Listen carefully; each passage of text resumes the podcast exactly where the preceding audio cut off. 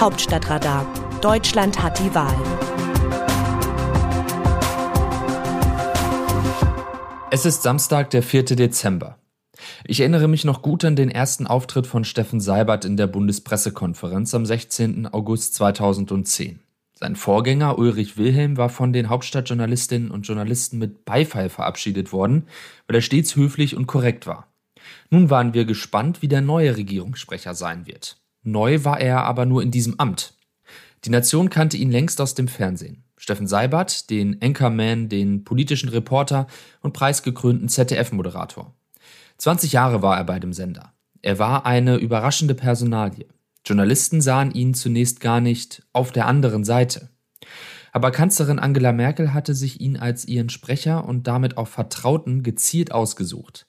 Sie setzte darauf, dass das bekannte und geschätzte Gesicht aus dem Fernsehen auch Glanz auf ihre Arbeit und das ganze Bundespresseamt werfen würde, das mit mehreren hundert Mitarbeitern ebenfalls vom Regierungssprecher geleitet wird. Seibert sagte in jener ersten Pressekonferenz vor gut elf Jahren, ich bin echt nervös. Es ist wie Abi, Führerscheinprüfung und diverse andere Dinge zusammen. Ich hoffe, dass sich das irgendwann mal legt. Ja, hat es. Und zwar schon sehr schnell. Sätze wie diese bei der Premiere damals kamen so nicht mehr vor. Die Kanzlerin und der Vizekanzler haben heute Morgen telefoniert, das wird sie beruhigen. Ergebnis dieses Telefonats ist, was wahrscheinlich vorher auch schon feststand, dass man sich einig ist, was jetzt Priorität hat. Und Priorität hat Haushaltskonsolidierung.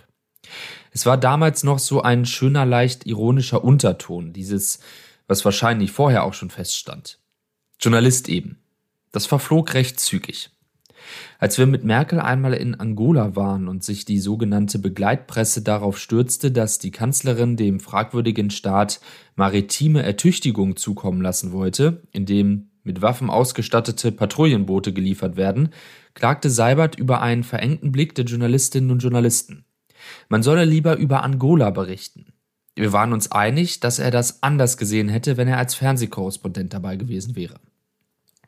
Die Rolle des Fernsehmannes, des Moderators, des kritischen Nachrichtenmannes legte er ab und ging in seinem neuen Job voll auf. Seibert verkörperte immer, dass der Wechsel sein Leben bereicherte, dass er es faszinierend fand, nicht nur eine Draufsicht auf die Politik, sondern auch eine Innensicht zu haben. Wo sich die Türen für Berichterstatter schließen, blieben sie für Sprecher natürlich offen. Sie sind dann die Vermittler und Kommunikatoren. Manchmal hatten wir den Eindruck, dass Seibert bald so viel wie Merkel arbeiten musste. Schließlich hatte er alles vor und nachzubereiten. In manchen Runden, die er als Sprecher passiv verfolgte, Hintergrundgespräche mit Merkel im Flugzeug etwa, fielen ihm schon mal die Augen zu. Was keineswegs bedeutete, dass er schlief. Es war nur eine der wenigen Gelegenheiten der Augenpflege. Gehört hat er immer, was Merkel und die anderen sagten. Seibert war wie Wilhelm höflich und korrekt. Viele hätten sich gewünscht, dass er mehr Informationen preisgegeben hätte.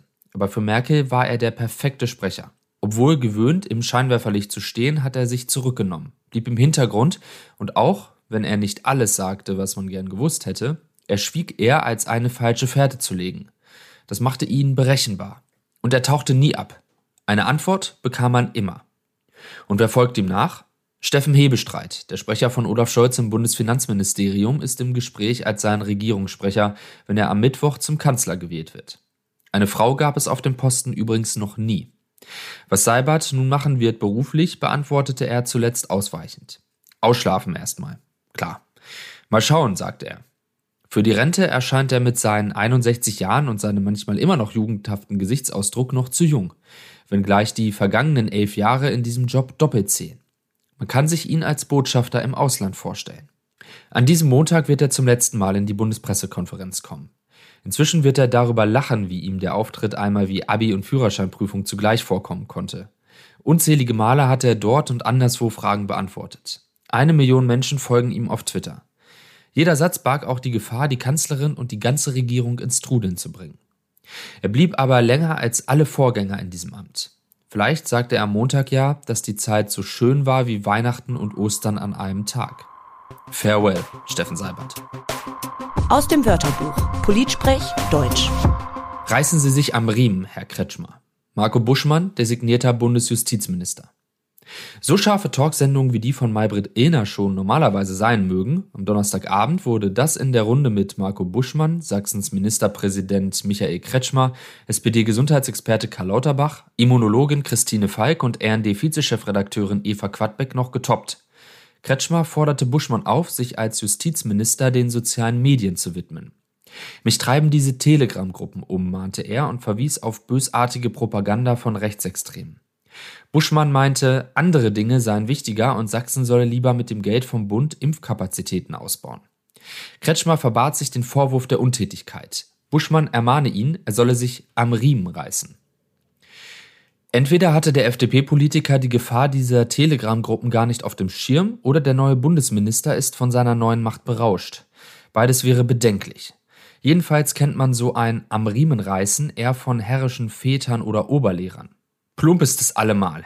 Er ist recht für einen Bundesminister, der in der Corona-Krise bei zunehmender rechtsextremer Gefahr parteipolitische Machtspielchen sein lassen und einem Ministerpräsidenten lieber Hilfe zusichern sollte.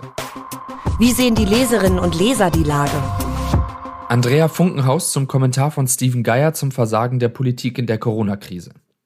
Immer nur einstimmen in die Schelte der Politik und PolitikerInnen erscheint mir ein wenig kurz gesprungen. Ja, die Politik macht Fehler. So wie wir alle. Immer wieder. Aber wäre es nicht an der Zeit, dass die Bevölkerung sich auch mal an die eigene Nase fasst? Wir alle sind der Staat. Warum rufen wir also immer wieder nach den Politikerinnen und Politikern, anstatt einmal selbst zu handeln? In vielen Bereichen ist uns das nicht möglich, aber gerade in der Corona-Pandemie haben wir alle vieles auch selbst in der Hand. Angefangen beim Impfen. Warum sind noch so viele ungeimpft? Und warum jammern gerade diese immer wieder über die Politik? beharren auf Freiheitsrechten, die auch den Geimpften zustehen, und Masken auf Halbmast oder gleich gar nicht.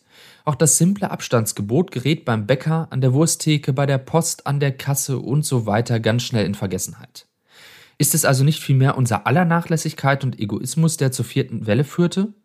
Sich selbst mal am Riemen zu reißen, Rücksicht zu nehmen und vielleicht auch das ein oder andere Mal einfach Verzicht zu üben, das wäre das Gebot der Zeit. Dieter Poppe aus Isernhagen zum Urteil des Bundesverfassungsgerichts zur Bundesnotbremse. Das Bundesverfassungsgericht erklärt Maßnahmen gegen die Pandemie für verfassungskonform.